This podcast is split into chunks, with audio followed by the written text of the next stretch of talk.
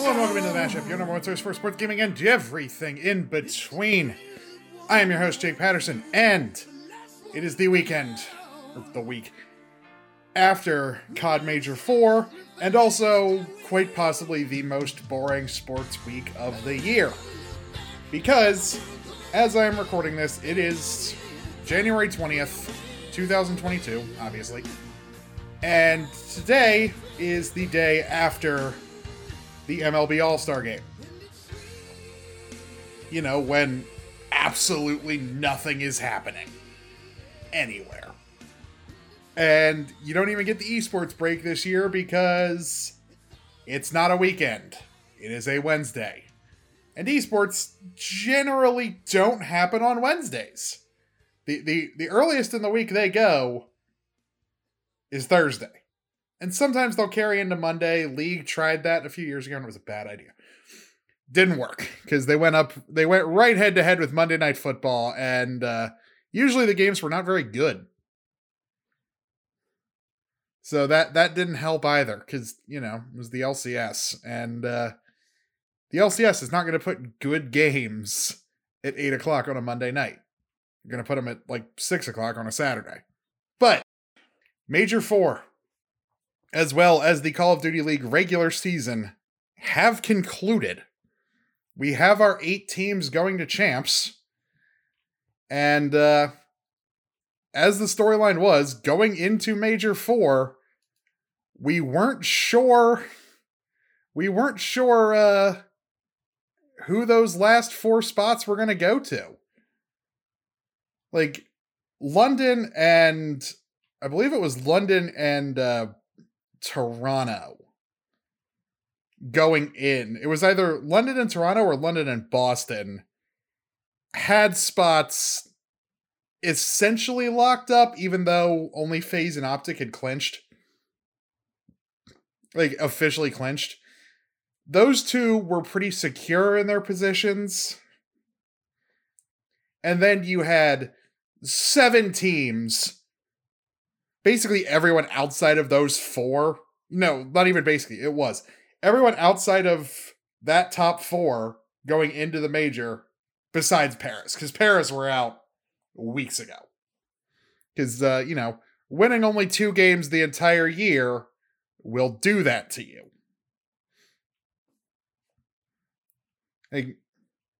And I think uh, you know, starting every major in the losers bracket let me look at let me look at the bracket for uh Yeah, they started major one in the losers bracket where they did they did beat Seattle, then immediately lost to Breach.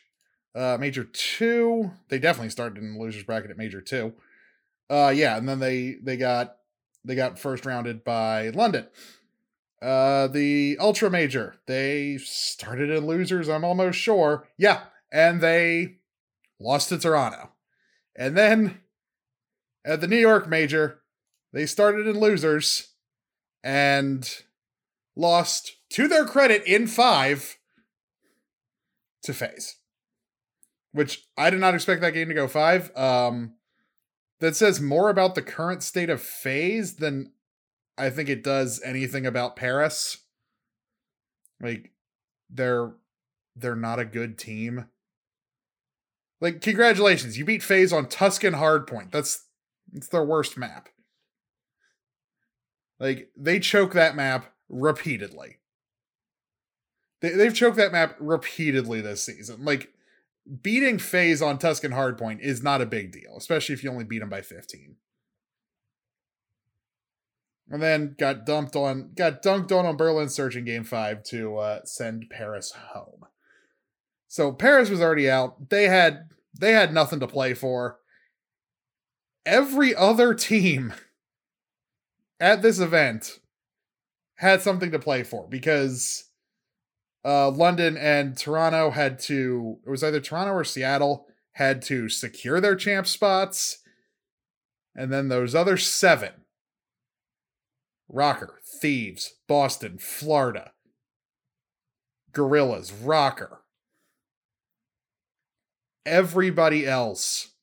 And of course, the New York Subliners, who going into this event were in 11th place in the CDL.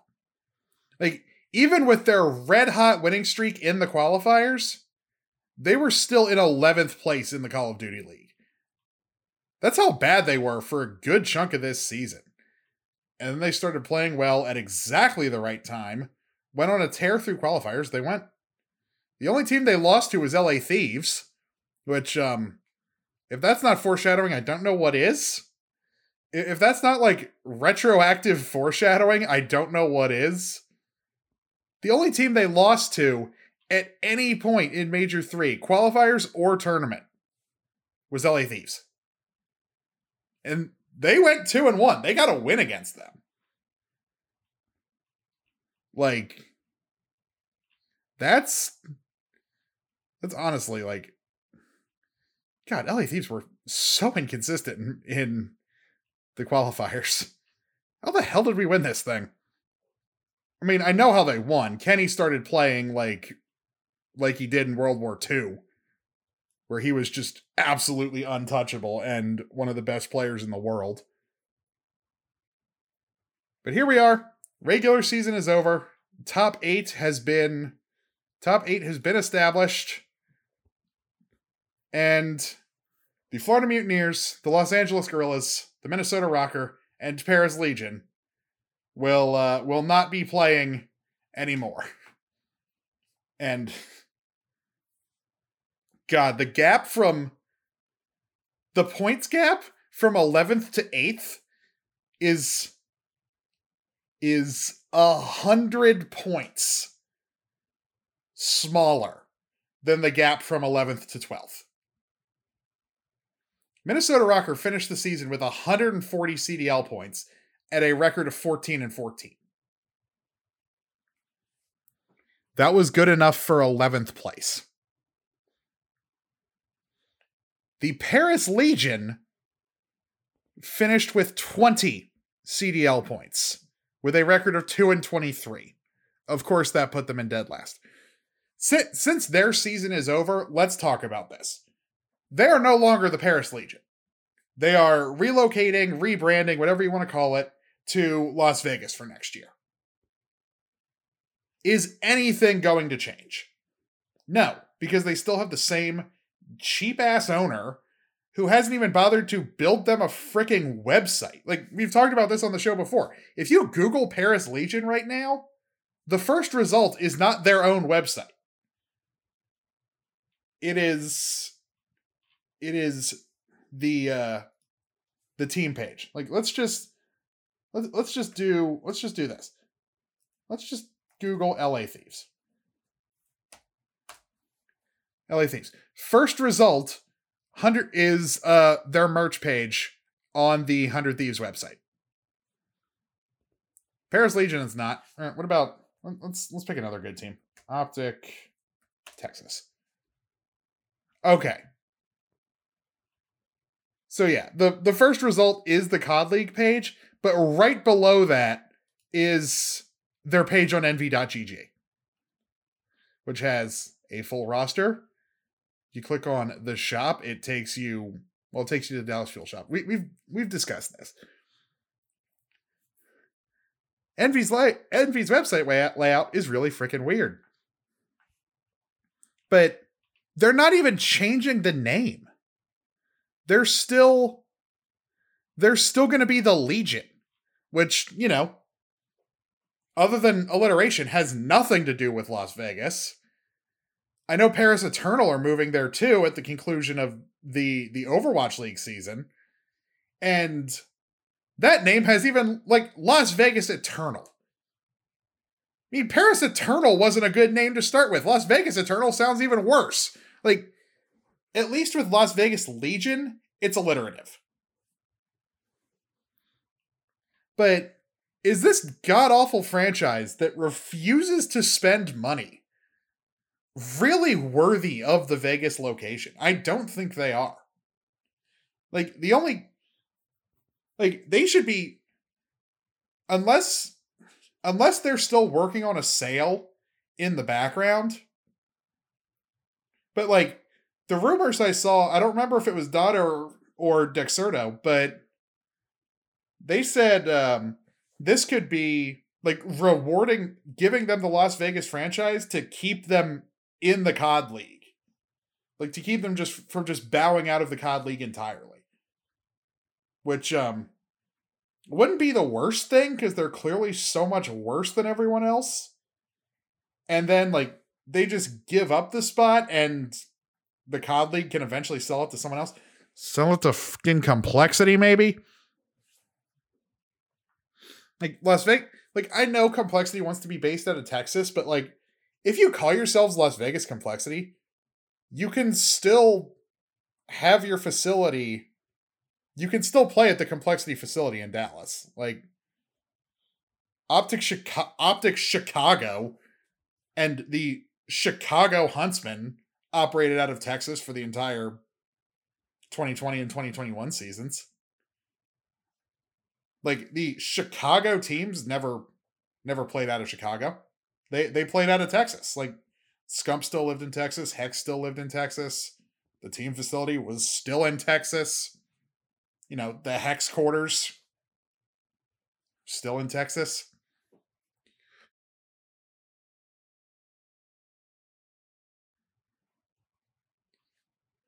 Like they don't they don't actually have to like if, if complexity owned that team they could still just work out of the complexity facility at jerry world. And they would just hold their events in vegas. Like like most teams do like i think only only a few teams actually work out of their their home cities.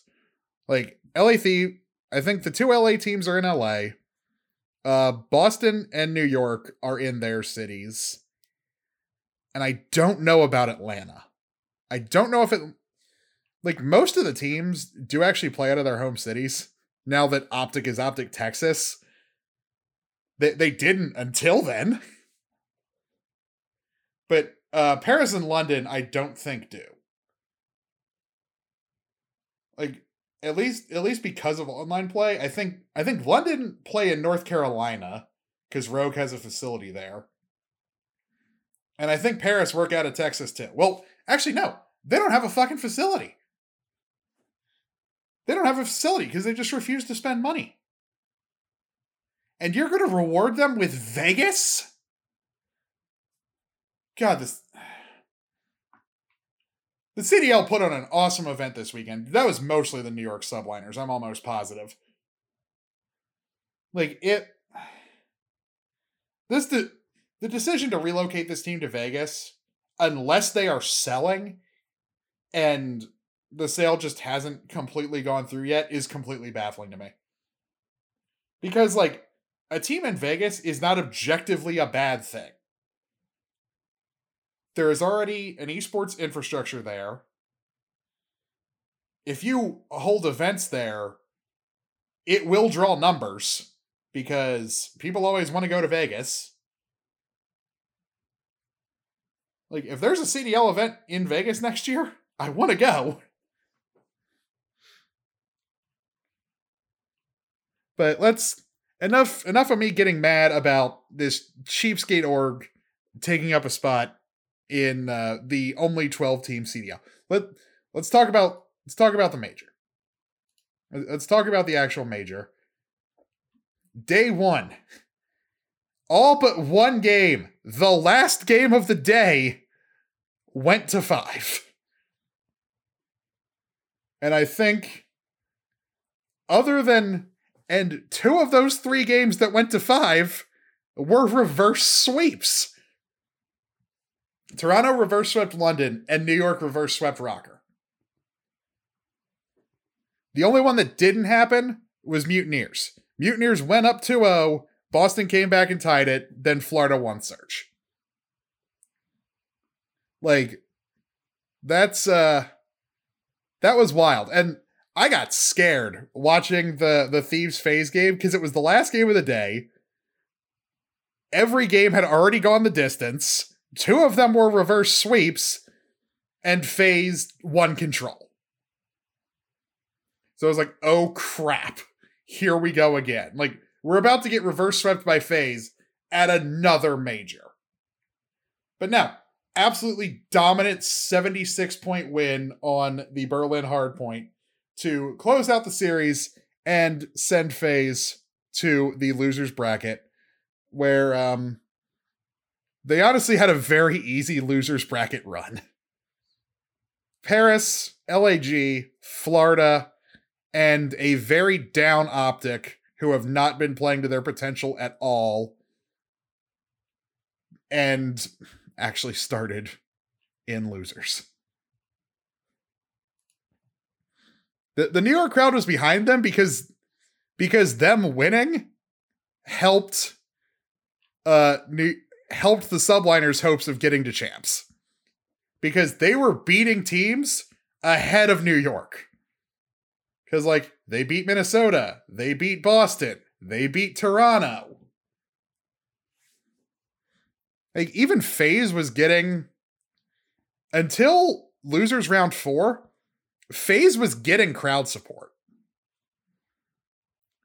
Like once once NYSL were in, like because losers round four was was the second game of the day Sunday. So New York was was already in. New York was already in because they had beaten LA Thieves already. So everyone at that point wanted FaZe to go home because, you know, nobody likes FaZe. That didn't happen. LA Thieves had to do it themselves. But if you look, the two best teams at this tournament were Los Angeles Thieves and NYSL. And the crowd the entire time was red freaking hot. Like, Major 1 I thought was the best tournament so far this year. Cause cause two was incredibly fluky, like with LAG going on a run. Uh the crowd wasn't as into it because Optic got Optic got bounced kind of early. Rokkr got bounced even earlier by Optic. Like the crowd wasn't as into it. It was very fluky with the whole with the whole Volk thing and Spart. Like it was a good story in the moment, but LAG weren't good for the rest of the year after that. Like they had their flashes, they had flashes of brilliance at uh at the end of major 3 qualifiers and I thought they had a chance, then you know, they got swept by Guerrillas in uh, in losers round 2. And now they are not going to champs. They they won a major this year.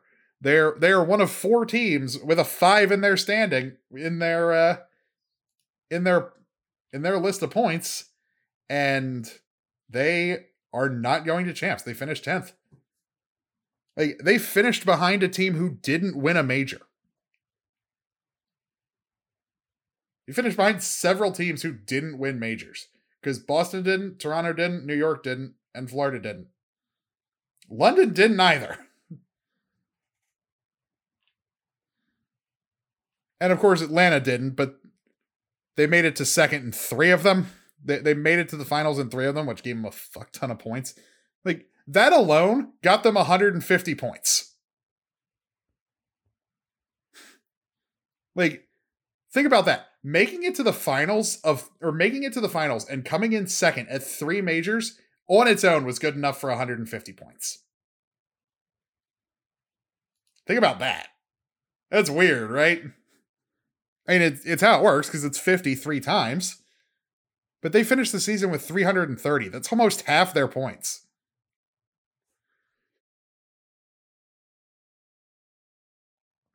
That's literally that's literally two and a half games less than less than half of their points.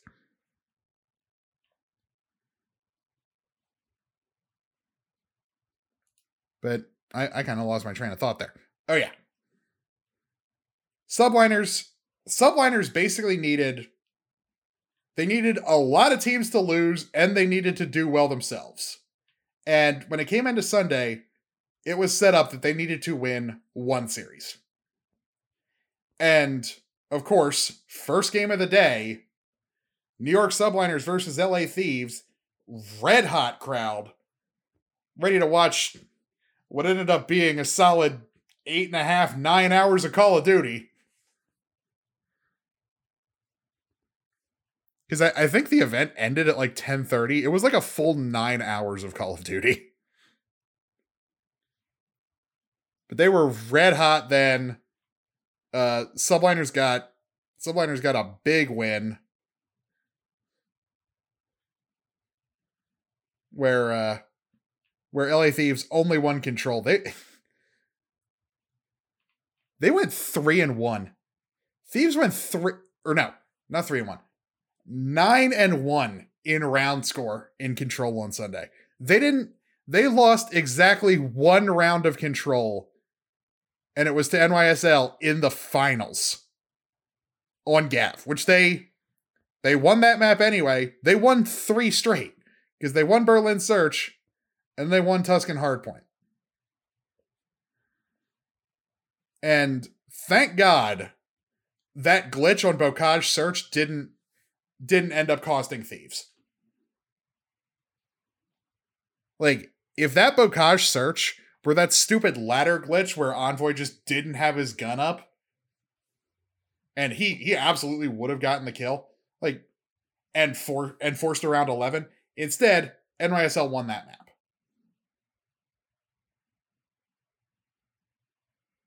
And then absolute dominance the rest of the way. Three to one win on Gav Control, six to one win on Berlin Search, and 250 to 163 win on Tuscan Hardpoint. That, like, I was getting less and less stressed. Like, once Tuscan Hardpoint got to a certain point where it's like, okay, we're gonna win this, I finally was able to breathe. But until then, like during the Gav control, I was nervous. During the Berlin search, I was nervous.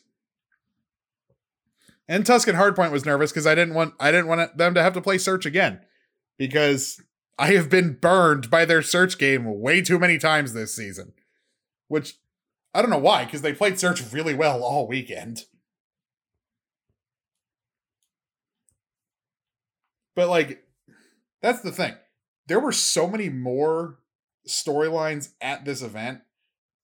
And I the big one was obviously NYSL fighting for their champs' lives, like hoping, you know, Crimsix, one of the best players of all time, who has never missed champs, staring down the barrel of very likely missing champs coming into the event because they needed a miracle run.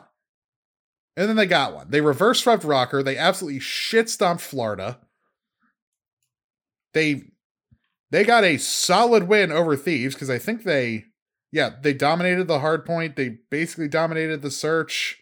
They lost control and then a uh, a comfortable-ish 15 point win on on Berlin Hardpoint to uh to close out the series. Like and send Thieves down to uh the losers finals. Like and and that's the thing. The losers finals proved that one FaZe are not the unkillable god kings they were in Cold War.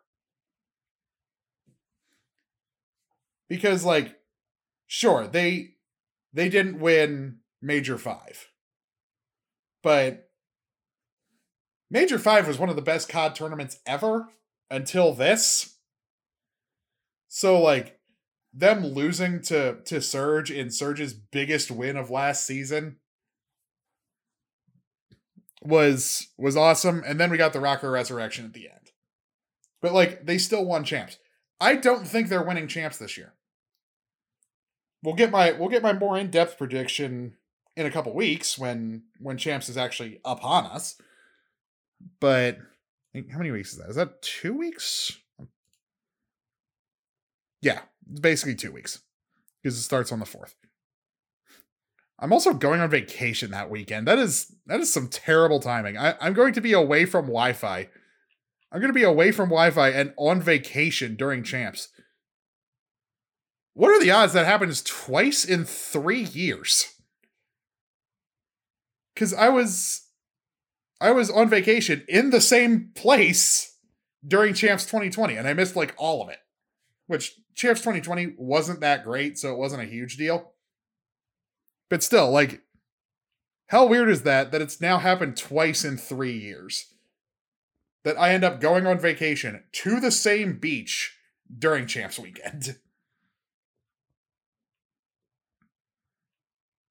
but I will I will get to see the uh I will get to see at least hopefully some of the uh the Thursday and Friday games, which is nice. But yeah, the sixth and the seventh, Saturday and Sunday, I will be on vacation and uh, away from Wi-Fi. So yeah, uh, don't expect an episode. Uh, don't expect an episode on August fourth, or not not August fourth, um, August eleventh, because I will be away. Putting that out there now. I, I will not be here August 10th to record an episode for August 11th, so there will not be an episode August 11th.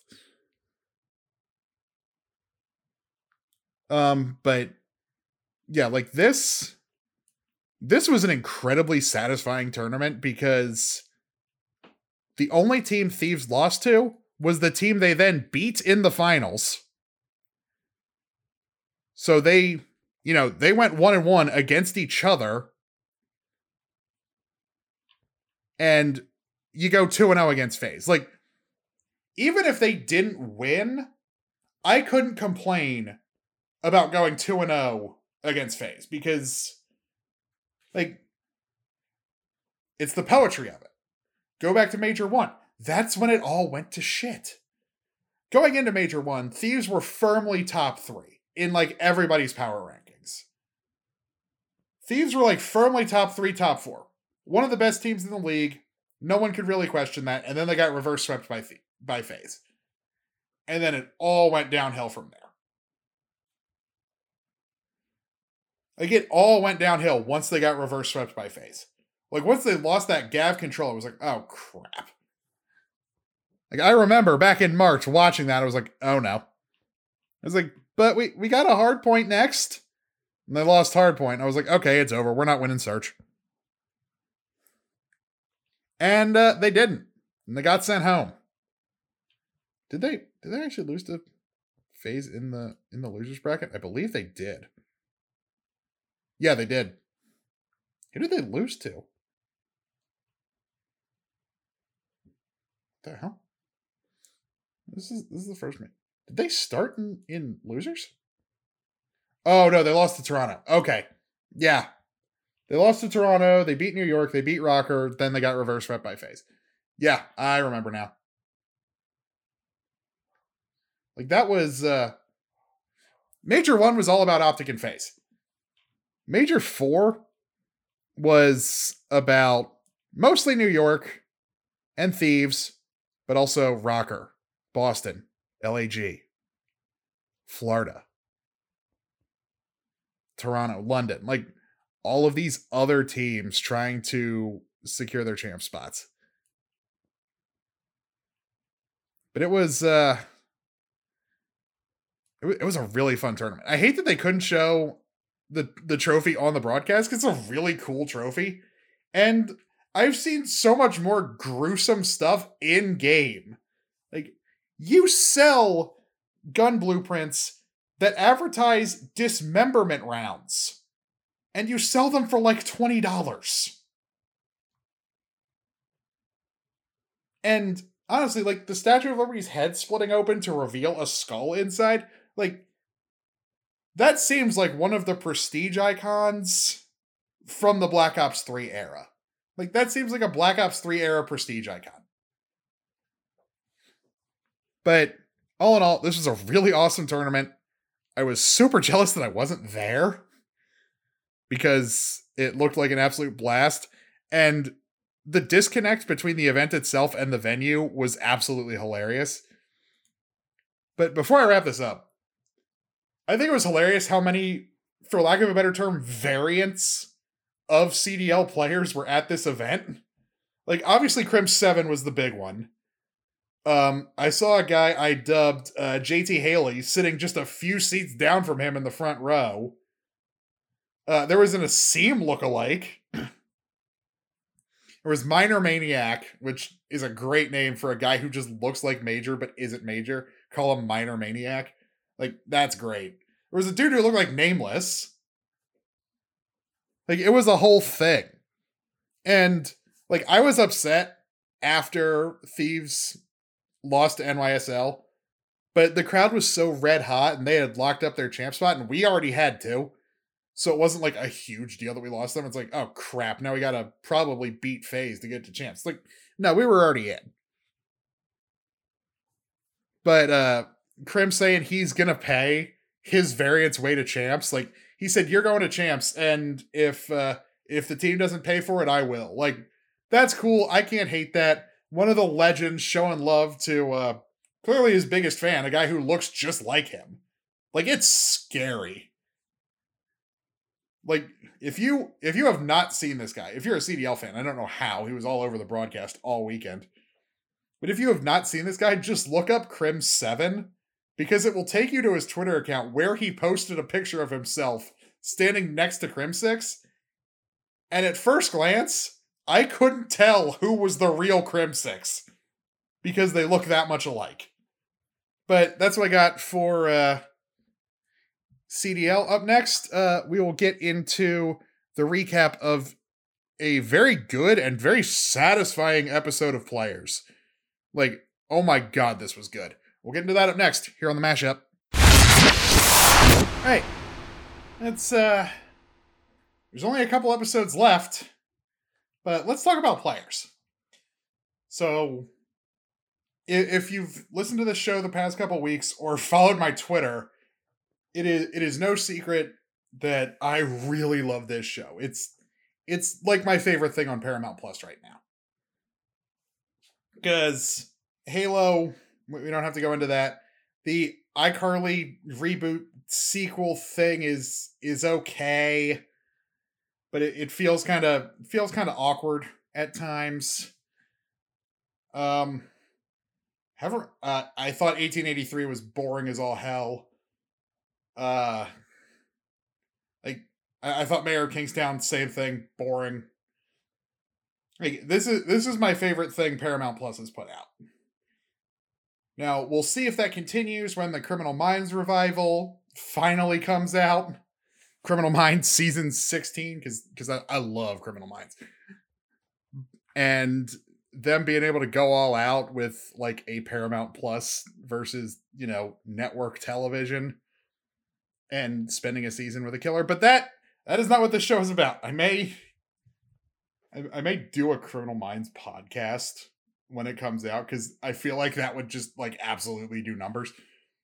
But that is a discussion for another time. Let's talk about players. So, this episode uh, season one, episode eight, titled Philadelphia, which already I'm like, wait, really? I know Org's from there, and then I read the description. It's like, oh, okay.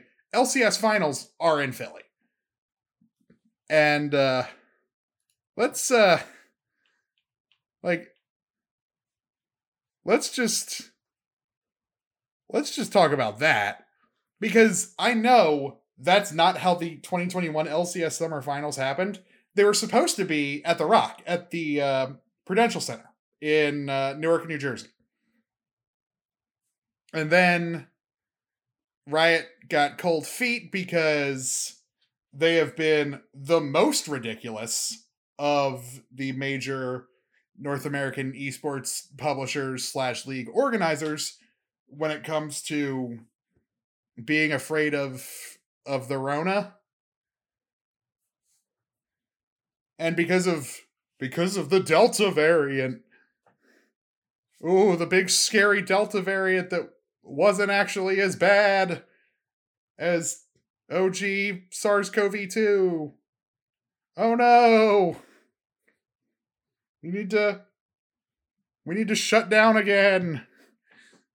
Yeah, I'm still saying this crap after I got COVID. but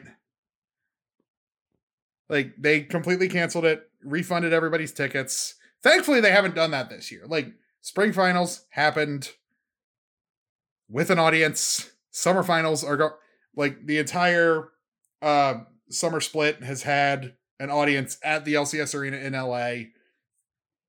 And we're gonna get finals pretty soon, actually, in Chicago. And like, but seeing in like this alternate universe where this team called Fugitive exists and the LCS is 10 11 teams instead of 10 and TSM was actually good in 2021 and uh, and made and made summer finals.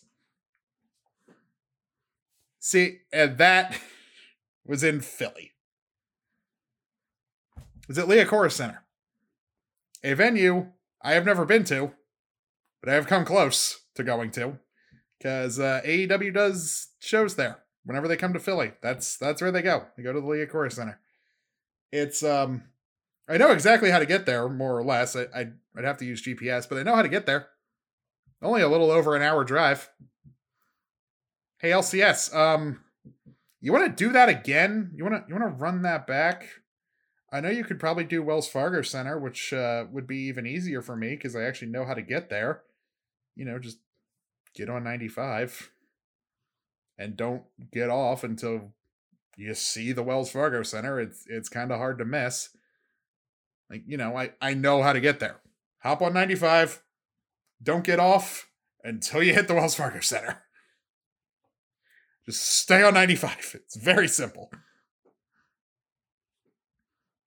And all the Philly stadiums are in one place. They're very easy to see. So that that made me very jealous because it's like I, I want to go to an LCS final. It's only an hour up up 95 from me. Like what what the heck? I I want to I want to watch high tier League of Legends in person.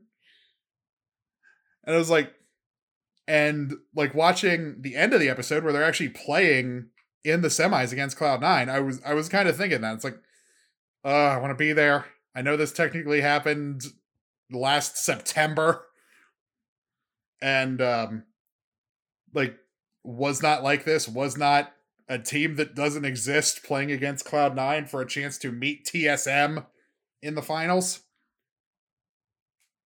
But this episode this episode showed two things. It showed organism and cream cheese finally, finally, after eight episodes, finally getting along. And uh, that was that was desperately needed because I've I've gone back and because uh, uh, I convinced my dad to watch it with me and gone back to episode one and like it, I forgot how much these two actually really hated each other. Like they really hated each other at the beginning of this series. So it's it's nice to see them finally getting along and actually acting like teammates. But when uh the the the episode opens with just an establishing shot of Philadelphia and you get the little location card, Philadelphia, Pennsylvania and you get the shot of them getting off the airplane and organism running into his entire family there and at first i thought oh that's nice. They're they're being supportive esports family. And it was like and as the episode on went on i was like wait a minute. Wait a minute. I i don't like very quickly they establish you are not supposed to like these people. Like it cuts it cuts from the airport uh to their house in Overbrook Park. And uh, uh of course we see uh we see Resnick's daughter again. We see Emma. And like, oh, they have uh they have their own thing now. Like Resnick invested in Guru's brand. And I feel like if we get a season two, that's going to be a conflict in season two. Because it definitely seems like uh, Emma and Organism are starting to develop develop a bit of a thing. I know she's a little bit older than him, but still. Like she flew out to Philly to support him, even though she's not technically part of Fugitive anymore. Like they're they're definitely developing like a thing. So if we get a season two, I feel like this whole uh this whole never lost is uh, is to be a a conflict because I don't think it's to be a thing for the rest of season one. It'll just kind of be hovering in the background. I know we got two more episodes, but I'm curious where that goes. But we cut to Org's house, And once again, Rudy, his douchebag brother, is is doing all the talking, talking about the Puma ad, and like going back, I've realized how much this guy actually sucks.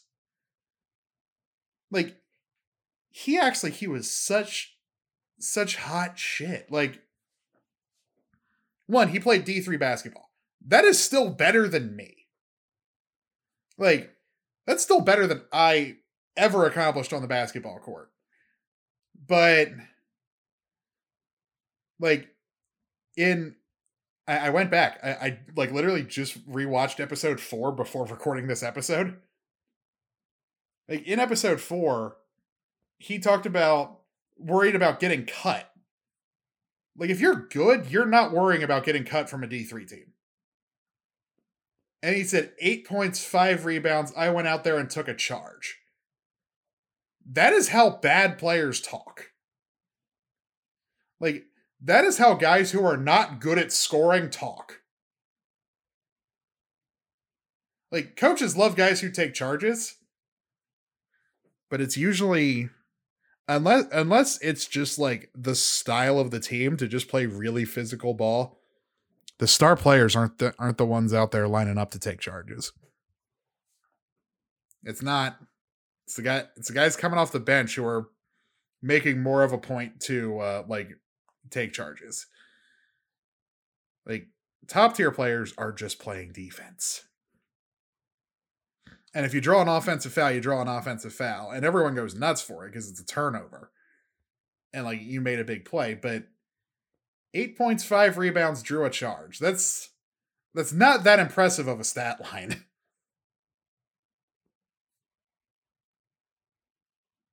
it's like compared to what organism can do in a game of League of Legends, eight points, five rebounds is not a big deal. Like for people who don't know basketball, that's not a big deal. If you're a good player, you can get both of if you're a good player at the height he is, you can get both of those into double figures. You could get at least 10 of both. Like, Org's brother, he's pretty tall. He should be able to get more than five rebounds in a D3 game. Like, he's he's not actually that good. Or like back in episode one, like him him talking him like making a big deal about the second year of that contract not being guaranteed. And like making a huge deal about that when organism clearly did not care. Like his brother is a fucking parasite. And of course he was the one dragging him to all this other stuff like taking him back to his high school where he did not want to go. Like I, I felt legitimately bad for him this episode and his family oh my god the rest of his family sucks. Like his dad his dad pretend his dad seems supportive-ish but there's been enough evidence in the show that he re- that both of his parents really only care about the fact that he's making a crap ton of money. Like it's very clear his dad is disappointed that it, his dad is disappointed that he didn't play basketball like it's heavily implied that that uh, Rudy Elmore Sr. is is very upset that his his youngest son did uh, did not play basketball, and I think his mom is too. I'm not really sure. I'm not really sure what's up with her as much. It's definitely very clear what his dad thinks, and I think his mom is is more or less on the same page. His brother's just a parasite. Like he mercilessly made fun of this kid. Like he clearly hates the nickname PJ because it's piss jar. Like it like his brother sucks. Oh my god, I hate his brother. Uh and his aunt and his uncle. Oh my god, these two. His uncle the entire time was uh uh complained about spending 12 bucks on a hot dog, spending $20 on parking, and how much his knees hurt because he was sitting too long for a five game series. That that's like all all he really talked about. And uh, he very clearly made no effort to understand how League of Legends works. It's like, oh, you were down the bottom. How is that? How is that important? Like, why were you not up top? One, organism is not a top laner. He is he is an ADC. He plays in the bottom lane. And and his aunt, oh my god, this woman is patronizing. Like, talk to Emma, like, oh, my, my niece plays video games. Maybe maybe you could talk to her. Like, probably doesn't play the same games, probably isn't anywhere near as good or as entertaining. And just assumes, like, oh, they're both gamer girls. They they would probably get along. It's one, probably a good 10 years younger than her. Probably plays a different game because League of Legends is not easy.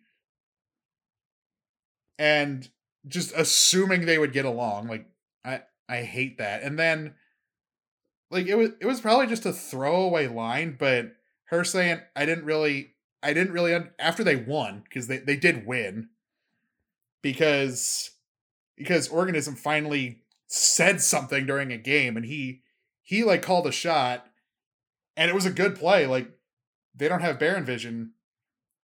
Uh, top and jungle go sneak baron the rest of us push mid.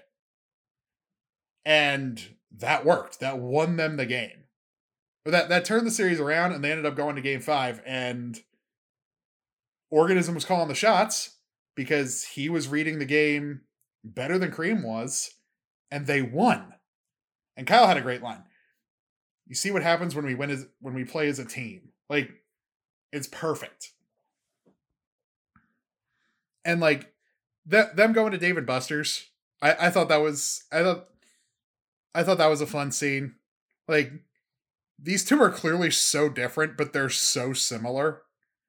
Like both their families suck. And like him telling him the real the like the real meaning of the story of him stealing the keyboard like oh yeah like like i'm a badass. I i broke into my parents house and stole my keyboard. But sure like that that's not what it's about. It's about the fact that i wasn't going to let them stop me. Like that that's so good. Like i didn't even think about it that way. I was like yeah this is just this guy. Like he needed his keyboard. He's kind of a quirky seems superstitious. Like yeah he needed his keyboard his parents wouldn't give it to him so he uh he broke into his he broke into their house and he stole it because they hadn't they hadn't gotten rid of it yet. He broke his, into his house and he stole his keyboard back, and they called the cops on him. Like, like I love that. Like diving past the the veneer of the fugitive and just getting to the actual guy. Like I love that. And like that Dave & Buster scene was great. And then, of course, you get the match. You get them getting their big win, and now they take on TSM in the next episode. I'm very curious how that's going to go. Like they've already that the three unless the LCS works differently in this world, they've already got a spot at Worlds. Which I'm guessing will be the last episode will be Worlds. Because they're probably going to win versus TSM. Like they, they've already by the LCS rules of the real world, they have already made it. They've already qualified. They're already in. Like, if you finish top three in North America, you're in. You just wanna you just wanna not be that third place team so you don't have to play in play-ins. Like they've avoided play-ins. They're already in the group stage based on the real world qualification for League of Legends Worlds. But I, I do want to see them beat TSM mostly because you know still don't really like TSM, and just by virtue of them existing, so does Andy. Or Andy, I, I used his real name, Reggie. But after the game, you get like probably the most satisfying scene in the entire series when when uh when Org's brother and his dad are like, "Hey, get changed because we got the we got the party bag at the house." It's like you've been gone a while. Come spend time with your family. It's like, what? Why? Why would I? Why would I make time for you when you have never made time for me? Like so good. Like him it was a little mean, but like it's accurate. Like telling his brother, "You're a D3 basketball player and I'm going to be the best." So why would I take advice from a loser like you? And like I that was the big reveal that he had to go to every one of his brother's basketball games. And they have never once with with access to his money. They have never once bothered to come out to California to watch him play. And he, he said as much. It took a it took a multi-million dollar contract in a game 30 minutes from home for you to finally come watch me play. Like that was that was like mwah, it was chef's kiss. It was so good. Like I I love this episode. I I watched it like 2:30 in the morning. So this was like right around 3 a.m. when this happened. And I just like out loud said, Hell yeah, organism. Like you tell him. And I I've I've actually I I rewatched it and in a couple days I'm gonna watch it again because you know rewatching the series with my dad. So I will I will get to see that episode a third time. Like I'm I'm very excited for that. I I want to know where it goes, but this episode was really good. It made me jealous that this fictional world had the LCS finals an hour up the road from me at a venue that's very easy for me to get to. When I would have had money. And I probably could have gotten two days off because it was in September. And and then it was just like, yes, this is this is this this is all good things. After getting just repeatedly punched in the like falcon punched in the gut with last week's episode, I'm I'm I'm okay with having I'm okay with having a a just like someone finally having their br- satisfying breakthrough moment. But if you guys watch watch players, uh what did you think of this week's episode? Let me know on Twitter. Let me know on Discord. Links in the show description as always. I, I forgot to say it at the end of uh, the CDL segment too. What what did you think of uh, the major? What do you think about champs? Same thing. Show description. But uh, up next, got a couple other things to uh, to talk about. Um, some other gaming news, some other some like mid-season baseball stuff to talk about. We'll get into that up next. Wrap up the show here on the mashup. All right, so let's let, let's get into this. We got some other other big time uh other big gaming stories. Uh on Tuesday. Long awaited game, Stray. It dropped. Of course it's doing insanely well like that that initial trailer obviously got people's attention like a game where you can play as a cat in this like really cool kind of like dystopian cyberpunky setting. I have not played it yet. I want to, but I've I've avoided any playthroughs because I don't like I don't want anyone to spoil it or anything. Not like because I know it has a story, I just don't know what that story is. And it, it could also be very subjective, so I kind of just want to play I, I want to play it blind. Like when I do play this game, I want to play through completely blind. I will probably stream it. Um But yeah, gotta gotta give a shout out to the devs. I am blanking on their name. So let's uh let me let me find that. Uh what is the name of uh Annapurna Interactive has partnered with cat related charities in order to help stray cats in real life. What was the uh were the actual charities? Uh Humane Society and uh Cats Protection, which is uh, I think these are both I think these are both British. Oh no, the Nebraska Humane Society and a uh a British charity.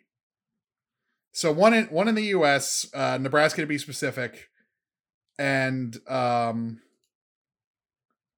yeah this is this is hilarious. Uh, the Nebraska Humane Society. We're teaching these kittens how to turn on a PlayStation so they can play Stray, uh, the new cat adventure from They Tag the Devs. Uh, want to play with them? Donate five dollars to the shelter, and you'll be entered to win a code for the game. Donate here. Like that's cool. They partnered with uh, the Nebraska Humane Society Cat Shelter. And uh, same thing for the British one. If you uh, if you donate, you get an entry to uh, win a free code for the game, which I think is awesome.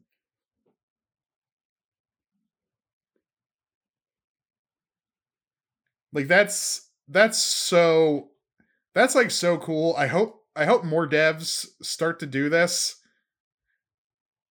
I mean, it'll probably it'll probably mostly be indie devs who do this. Like I can't see I can't see like an Activision or a Microsoft doing this, honestly.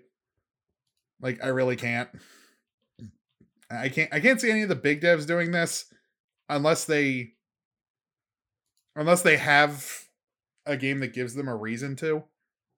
Which again, they wouldn't make a game like this. Like this is this is a very indie-tastic game and it's going to do really well. Like they're going to make a lot of money on this anyway, so it's cool that they they gave a bunch of game codes away to actual like animal charities, more specifically cat charities, to help like actual stray and homeless cats. I think, I think that's amazing. I love that. Not a like people who know me know I am a I am a dog guy through and through. Like I love dogs. I've I've had dogs all my life, and I'm pretty sure I'm allergic to cats. So um, like my preference is pretty clear, but I still think like I still think cats are cute. I, I still don't want to see anything bad happen to them and like I still want them to have like like actual real cats to have happy, comfortable lives with people who care about them. Like so I, I'm all down for this. I I might depending on if it's still going when I when I actually get some money coming my way, I might I might uh like I don't even I don't even care about winning the game code. It would be cool to like instead of paying I think this game's like 30 40 bucks, like paying 30 40 bucks for this game instead paying like 5 10 bucks to the Nebraska like donating 5 or 10 bucks to the Nebraska Humane Society and possibly getting a code. Like I think that's cool. That's saving me money and the money I'm spending instead of just going to the game devs, who I'm sure are probably going to end up donating a chunk of proceeds from this game to other branches of the Humane Society anyway. Because it just seems like something they would do, given given their track record. But like donating 10 bucks to the Humane Society instead of and getting the code like feels better on the wallet and and the heart. Like I I think that's cool. I think I think it's cool they did that because they're like they're an indie dev. They're obviously taking a hit on this. But hey, they're doing a good thing, and I gotta give them props for it. I, I wish more devs would do this. Like I I wish more devs would do like charity initiatives like this. I because I think it's cool. I think it's a cool idea. The game like, the game was already going to sell well. So why why not why not do why not do some fun charity crossover? Now now let's get to um the actual like like nitty gritty gaming news other than just like the biggest release of the summer so far when you get kind of the drought. Um so so let's talk about the big one. Uh Discord announced today that Discord voice chat is finally coming to Xbox. Thank God. Because the Xbox app, as far as voice chat on computer, is not very good. It's not very good at all. Like, there's a reason we all talk on Discord instead of talking on Xbox it's so much easier to uh to talk on Discord. Like so much easier. And you know, it won't sound like uh or like if you're playing cross platform, this is probably who it's really for. If you're if you're playing cross platform and uh you like we and all the PC people say we don't feel like dealing with that god awful Xbox app, just talking Discord, and your friend who has to use Discord on their phone is just using the phone's internal mic and uh, sounds like he's ordering in a McDonald's drive-through in 1998. Yeah, yeah, that's um, that that's not speaking from personal experience at all, or just like dealing with the incredibly clunky uh, Xbox app trying to join a party from PC is actually surprisingly hard. Like trying to join an Xbox party from PC is surprisingly hard compared to how to, intuitive it is on the console. But even then, the sound quality is not great, so it it'll just be so much better to do Discord. Like it'll be so much better to be able to do Discord on console. Like the the Xbox to PC integration has never been better, and I love that. As a guy who's been an Xbox guy my whole life, well, not my whole life because it came out when I was seven, but basically my whole life. That's it's been over 20 years at this point. Like I can say that is most of my life. Definitely most of my gaming life. Cuz you know, didn't really start playing the N64 till I was almost 4. Got the Xbox 3 years later. Like it, it's it's most of my life. And as a diehard Halo guy, I'm going to talk about this one too. So Moist Critical, the YouTuber, people know him. I've watched his videos occasionally. I think he's pretty funny. I, I, I do like him. He announced he is issuing a challenge for someone to beat Halo 2 LASO. If you don't know what LASO means, it is an acronym. It's legendary, all skulls on. So, the highest difficulty and all the extra modifiers that uh, basically give enemies more health, make them do more damage. Uh the the most the most infamous one is called Iron. Uh most Halo players know it because you had to turn it on to do two of the seven challenges that were necessary to get recon armor in Halo 3. Uh the infamously incredibly difficult Vidmaster Challenge annual where uh, you had to beat you had to beat the last level of the game in four player co-op with iron turned on and instead of using warthogs everyone had to drive ghosts and ghosts of course much harder to control than warthogs because they're not on wheels they are they are hover vehicles and uh, they go a lot faster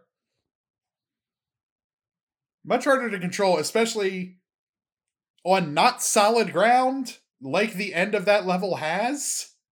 And it's the second part of that level. You have to beat the entire level with the Iron Skull on, where if one of you dies, you go back to the checkpoint. If all four of you die, you have to restart the level. And that is not an easy level to play on Legendary. Halo 2 is even harder. and most people are probably going to do this solo because the bounty is $20,000. Which means if you play solo and you turn iron on, you get no checkpoints. If you die, you restart the level.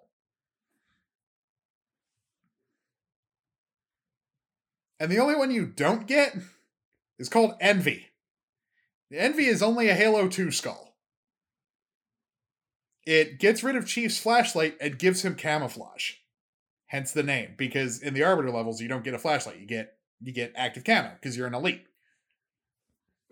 and uh, it's it's very satisfying to uh, to turn the tables on that and get active camo after camo elites tortured you for hours in Halo Combat Evolved. And it's the first time you get to use an energy sword too, which uh, you never got to pick up in Halo One. Like that that first Arbiter level is actually genius, but it gives it gives it gives you camo in the the chief levels, and that is the only one you can't turn on. All the others have to be on. And the big one no deaths. Because plenty of people have done Halo 2 LASO. It's a grind.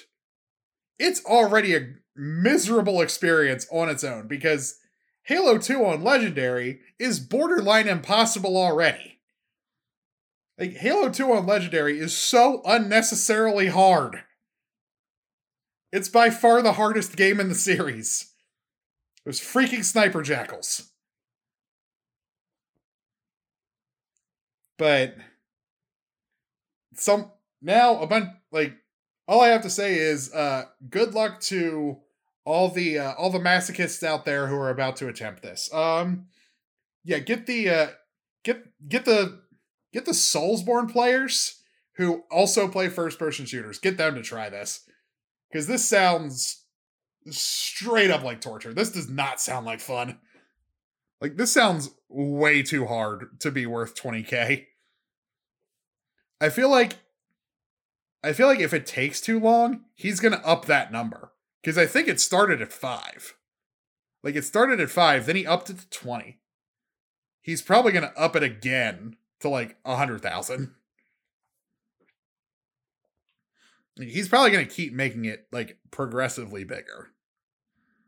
And it's it's to get insane. Like I'm not to attempt this, but if you want to if you want to watch some good rage content. Uh, just wait for this to hit YouTube because it's going to in the next couple days. But uh, let's let's get into some mid-season some mid-season baseball. It's mostly going to be about the Orioles because I have not talked about them all season because at the beginning of the season they were not worth talking about. And now here we are, day after the All-Star break when I'm recording this obviously and they are sitting right at 500. 46 and 46. The 2021 Orioles finished the season with a record of 52 and 110. So um they would only have to win 7 games for the rest of the year, there are 70 left. So they would have to go 7 and 63 for the rest of the year to uh to match their absolutely abysmal record from last season. Now, do I think they're going to win the World Series this year? Absolutely not. They are not ready but they're still right in it for the wild card hunt. And if you look at the divisions, if they were in the Central, with their current record, if they were in the Central Division, which their record would not look like this if they were in the Central Division, because they wouldn't have played the Yankees as much to start off the season. If they at 46 and 46, that with the wins over the Red Sox they have, they would be in sole they would they would be in a tie for the Red Sox in a tie with the Red Sox for third place and they would be um how many get and they would be uh 3 games out of the division. It's only because the Yankees are so good that they are 18 back in the AL East. They're three and a half back in the wild card. They are right in the wild card hunt. Like they are right there. The current wildcard teams are the Rays, the Mariners, and the Blue Jays, followed very closely by the Red Sox, the Guardians, the Orioles, and the White Sox. The Rangers are the Rangers are seven and a half back. They're pretty much out of it. The Angels are are ten and a half, and then it only gets worse from there. You go down to the A's, who are, of course, dead last at uh wait there's only there's only 15 teams but yeah that's the that's the top half of the american league they are like the the a's are 18 games out they're out of it really the wild card is gonna right now is between six teams or seven. Forgot about the Red, the White Sox. The three that are currently in there: the Bays, the Rays, the Mariners, Blue Jays, and then the Red Sox, the Guardians, the Orioles, and the White Sox. If you would have told me in March that um, at the All Star break, the Baltimore Orioles would be 46 and 46, had won 11 of their last 13, including a 10 game winning streak. And and uh, until very recently hadn't lost a game by more than one in over a month. Lost a game by more than one run once in the entire month of July. They lost that game by four. It was the biggest loss for the entire month of July. And they had a 10 game winning streak in there. If you would have told me that in March, one, like I would have I would have checked I would have checked your pupils, I would have checked your arm for like injection sites. Like I would have I would have recommended you get to a doctor immediately because you probably just overdosed on something really dangerous. Like the Orioles. The 2022 Orioles, 500 in July. I, I wouldn't have believed you. Like, I expected improvement this year. I did not expect them to be this good. And I love it. Like, I am to ride this high for as long as it lasts. Because I was blasting Orioles Magic many times during that 10 game winning streak. Because one, it's a really catchy song. It's gonna end uh it's gonna end this show. And uh they earned it. I, I tweeted I tweeted the Orioles Magic Intensifies GIF so many times. Just a close-up, just a close-up of the bird's face and it's shaking with the caption that says Orioles Magic Intensifies. It's it's wonderful. But uh, yeah, clearly the AL East is the best division in baseball, and it's not close because uh, even the team who is 18, who is in fifth place and is 18 games back of the division lead, is still 500 and are playing good baseball right now and are firmly in the wild card race. We'll see because they got a tough series. They got two back-to-back tough series coming out of the All Star break. They immediately play the Yankees coming out of the All Star break, and then they they play four against the Rays after that. So if they go four and three, five and two, five and two is pushing it. But the Yankees have been slumping. They just lost two or three to the Reds. And it'll be at Camden Yards. And a lot of Orioles fans on Twitter have been saying, hey, don't let these Yankees douchebags invade Camden Yards. And I, I don't care if you're a Yankees fan listening to the show. If um, if you are not from New York and you are a Yankees fan, you are the worst kind of person. If, you are not originally from New York and you are still like a diehard Yankees fan who walks around wearing those stupid jerseys with names on the back, I don't like you. Like, you are because there's a lot I call them traitors. There, there's a lot of Maryland born Yankees fans out there that just invade Camden Yards and act like the worst kind of people. I I do not like them. Like you freaking traitors. Let's keep them out of Camden Yards this weekend, huh? But uh yeah, that's that's enough of the Orioles. Let's let's talk some actual baseball. Beyond the Orioles.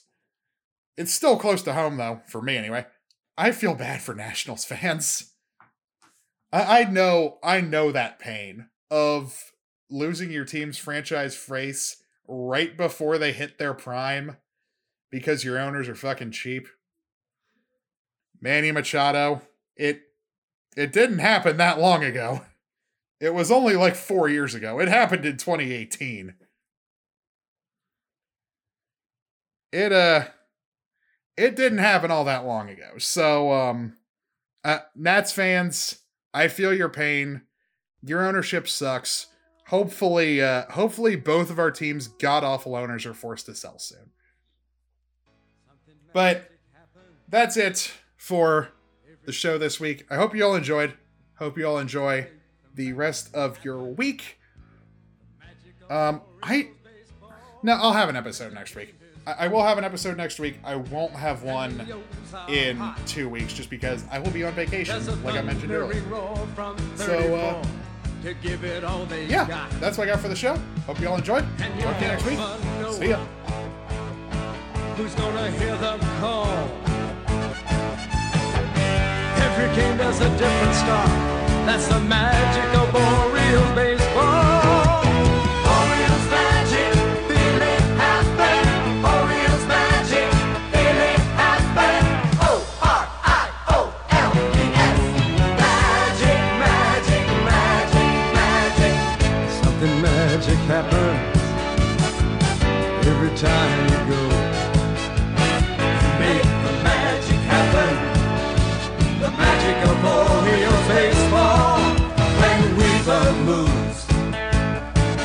We score the runs. Nothing could be more exciting. Nothing could be more